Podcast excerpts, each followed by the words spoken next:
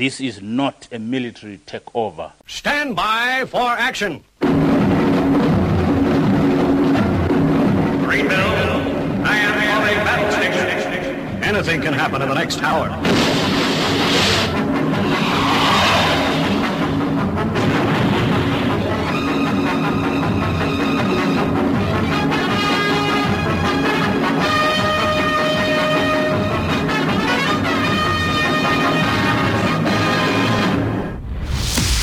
It's Friday, it's 11 o'clock, and it's time for the Paranoid Squirrel Rock Show with your host, Armitage.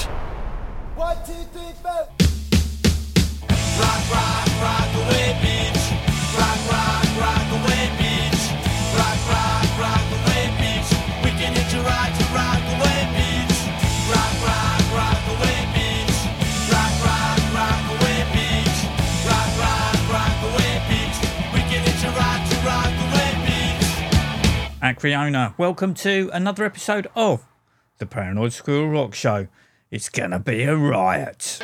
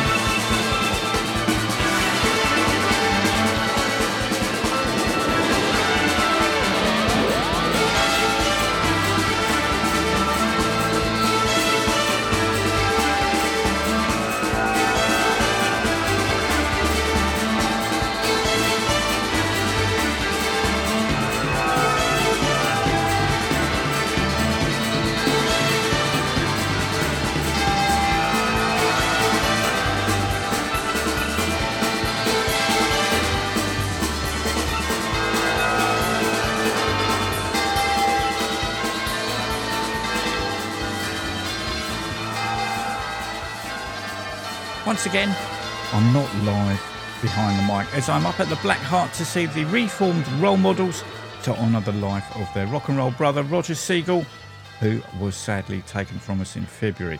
So this show, obviously, has been pre-recorded, very much on a wing and a prayer. As uh, since Sunday, myself and Mrs A have been down in Salisbury for my nephew's wedding, with me only getting back behind my computer yesterday afternoon. Fortunately, once again, Barton has been holding down the fort, as in cat sitting, collating songs, jokes, old and new. So, meet the gang because the boys are here. The boys to entertain you.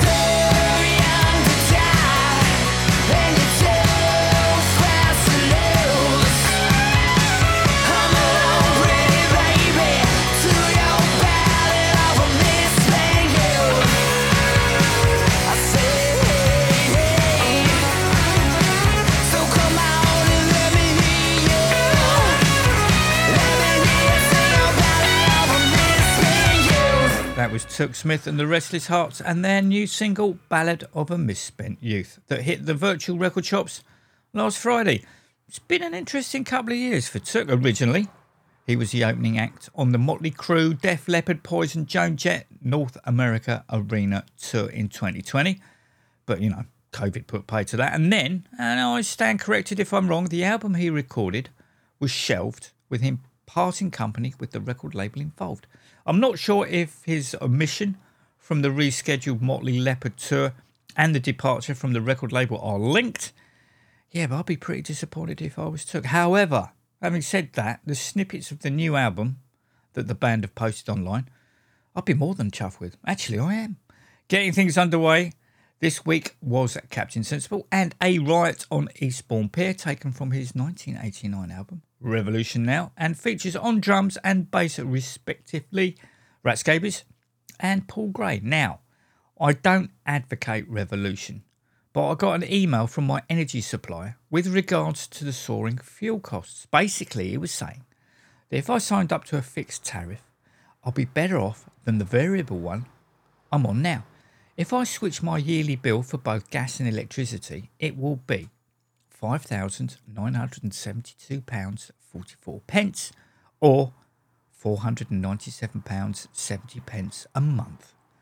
I saw Feargal Sharkey tweet last week saying his energy suppliers had offered him a fixed rate of over seven grand a year. I did think he'd possibly live in a big fuck off house that you know that price would be you know, reflect the cost. I bet he doesn't. He probably lives in a normal three bedroom abode and at this point is wondering if the O'Neill brothers fancy a money making reunion tour.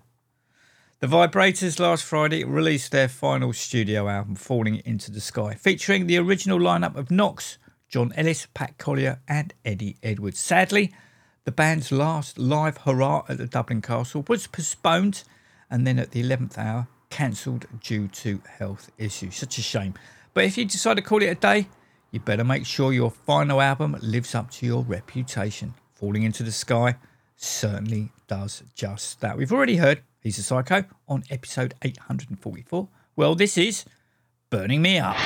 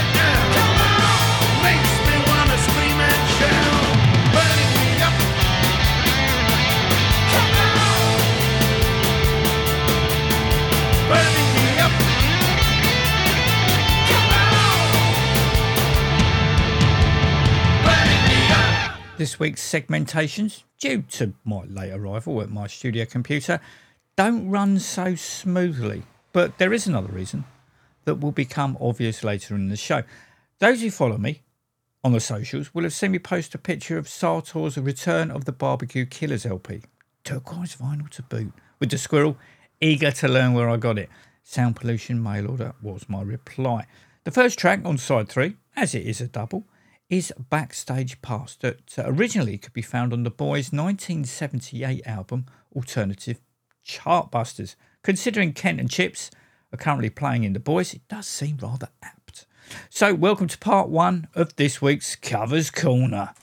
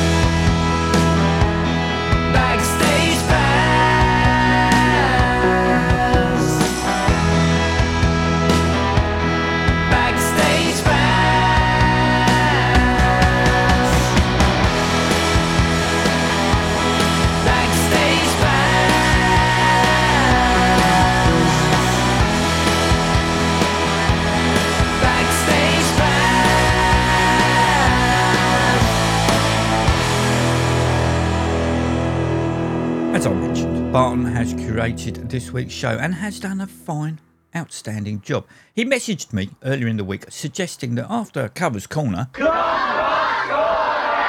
part one, uh, I should play the original tracks that were on the B sides of the Screaming Crow Records Action Rock Jukebox series covers that I played last week. Good call. I replied.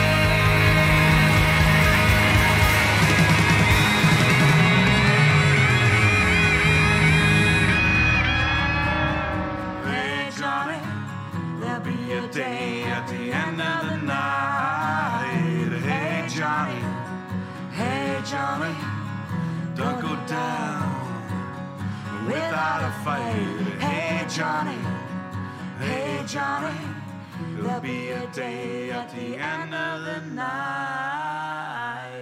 You heard because I played the cheats and cussing, crying, and carrying on that I'm sure I heard sometime late last year. And yes, I know I played the A side of Rock and Roll Love Letter on episode 842. Thanks to all of you who pointed that out. And that the Joneses track of 123 that I played a couple of weeks ago, as it is a professionals cover, should have been in Covers Corner.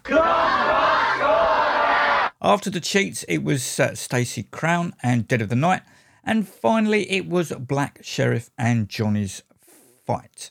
Uh, the cheats will be featured once again next week as they're just about to release a whole album of covers called 21, and it is really good. So much so, yeah, I've no idea which track I should play you. First World Problems. Sticking with last week, uh, even at the expense of thinking that uh, this week's show is just a repeat of last week's if you were to give today's show notes a quick glance. I'm going to play you some more Helltrain that features, as you may recall, Tom from the Phobics and the Snivelling Shits. Last week, I mentioned that the song I Can Tell that could be found on the Phobics' latest album, Burnt Rubber, originally was on Helltrain's debut, one and only self titled LP. And this, dear listener, is it.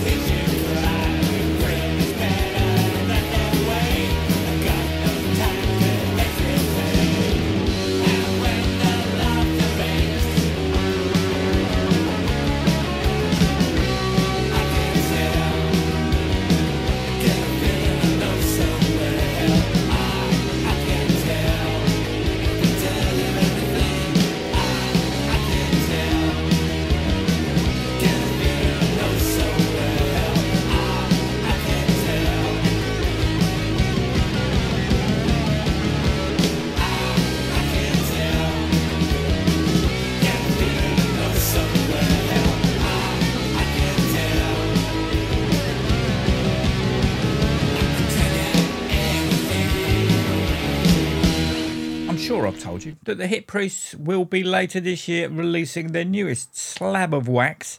But uh, in the meantime, various members have been out doing their own thing. Gentle Ben has even been spotted playing guitar in Bullet. Ooh, ooh, and ooh. Dipshit's bassist Lee Love has put together the excellently titled Lee Love Affair. I played the first fruits of this in the shape and form of the Stooges' Real Cool Time on uh, episode 858 that Lee had turned into a fourth dimension northern soul stomper and it is fantastic. Well, today, as in the 19th of August, future streaming, downloading, and non live rock radio UK listeners, the EP is now available to buy from either Lee's Bandcamp site, Lux Noise for Europe, and Spaghetti Town Records for North America. Links will be on this week's show notes. Real Cool Time was the only cover. All the other tracks are original, and like the Stooges track, are all fantastic. But don't take my word for it. This is Hold Me Down.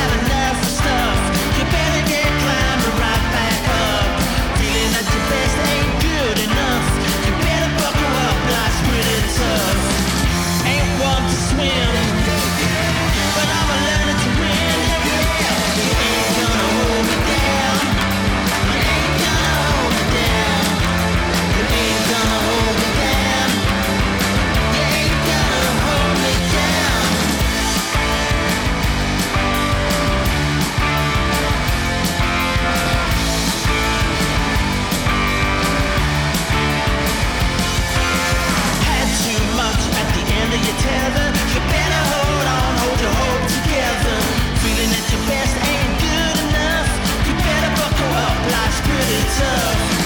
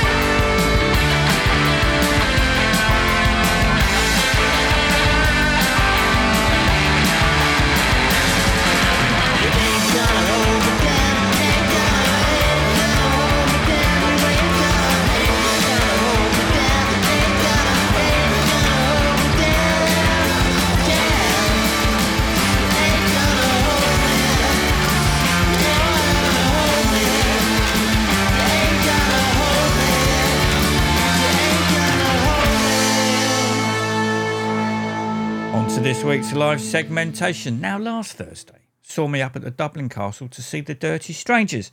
To be honest with you, the main draw for me was the Juvenile Wrecks, who sport brutalist vocalist and former Nancy Boy, smashed fashion and Quireboys bassist Nigel Mogg.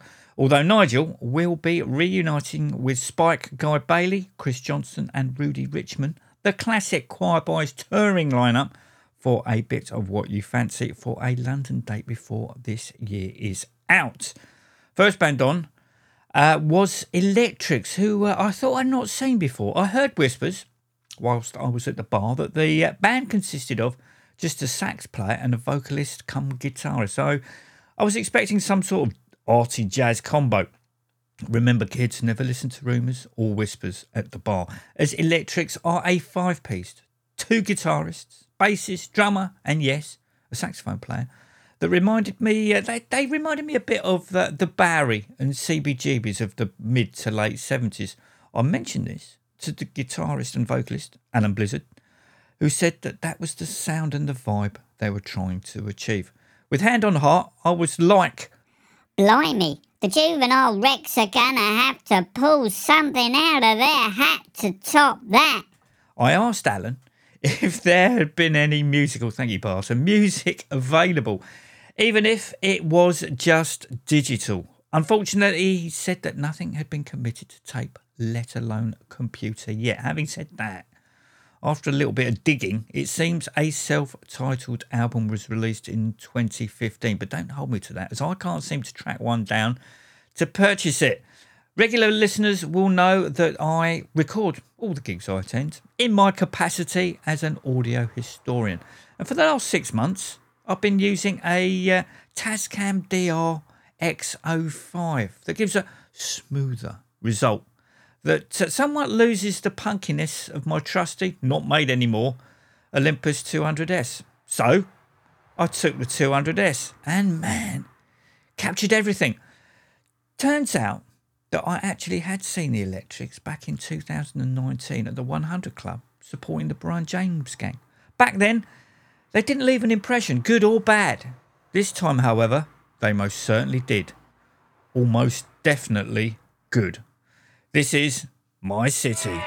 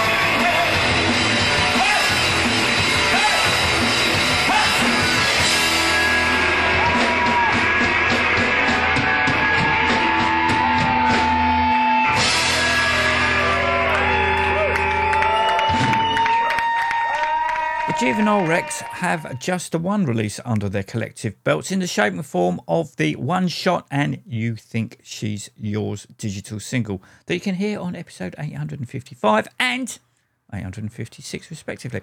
The band aren't trying to reinvent the wheel, channeling the likes of the you know Dolls, Hanoi, Pistols, Slade, you know the bands that float our boats. But whatever they are doing, the sold out Thursday night Dublin Castle crowd were loving every single second. Things went really crazy when the band launched into the ruts, staring at the Rude Boys, and then straight into set closer, the Sex Pistols, but for all intents and purposes, the Professionals. Silly thing. As you know, I like covers to be different from the original. However, these ones were straight ahead, no faffing about, note for note tribute, and I, along with everybody else, loved them, which means it's the return of Covers Corner. We're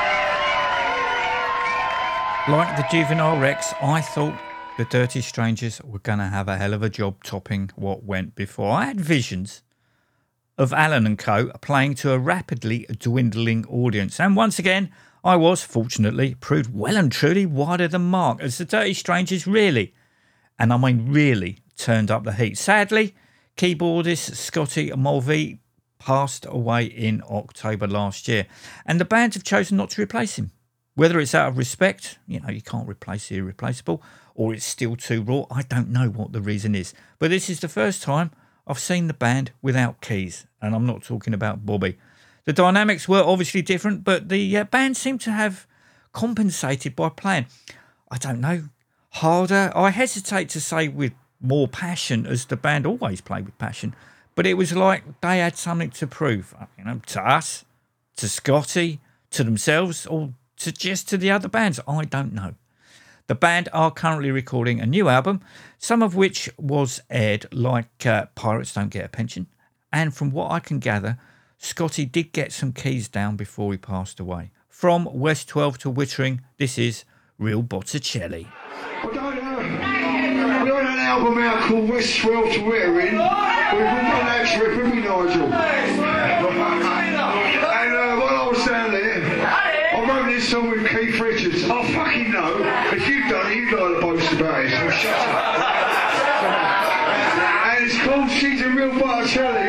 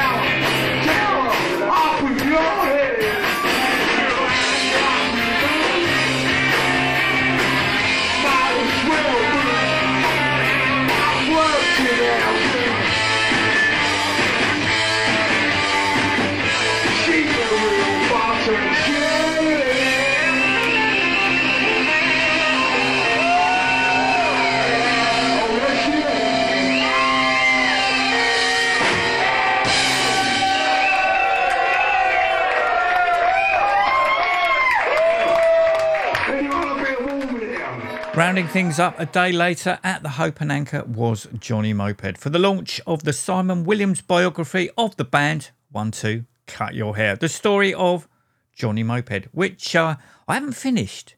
But it doesn't just concentrate on the man or the band, but important players like Xerxes and Captain Sensible, who I read on page 22 and 23 stopped ELO from jacking it all in, and I'm not even joking, as it's corroborated in the biography of the band. Yeah, it isn't the Bev Bevan one, but uh, one of those that has interviews and quotes from various members, all you know, collated into one book. The book, yeah, the mopeds, not ELOs, is available from Damaged Goods Records. The link to it I'll post on this week's show notes.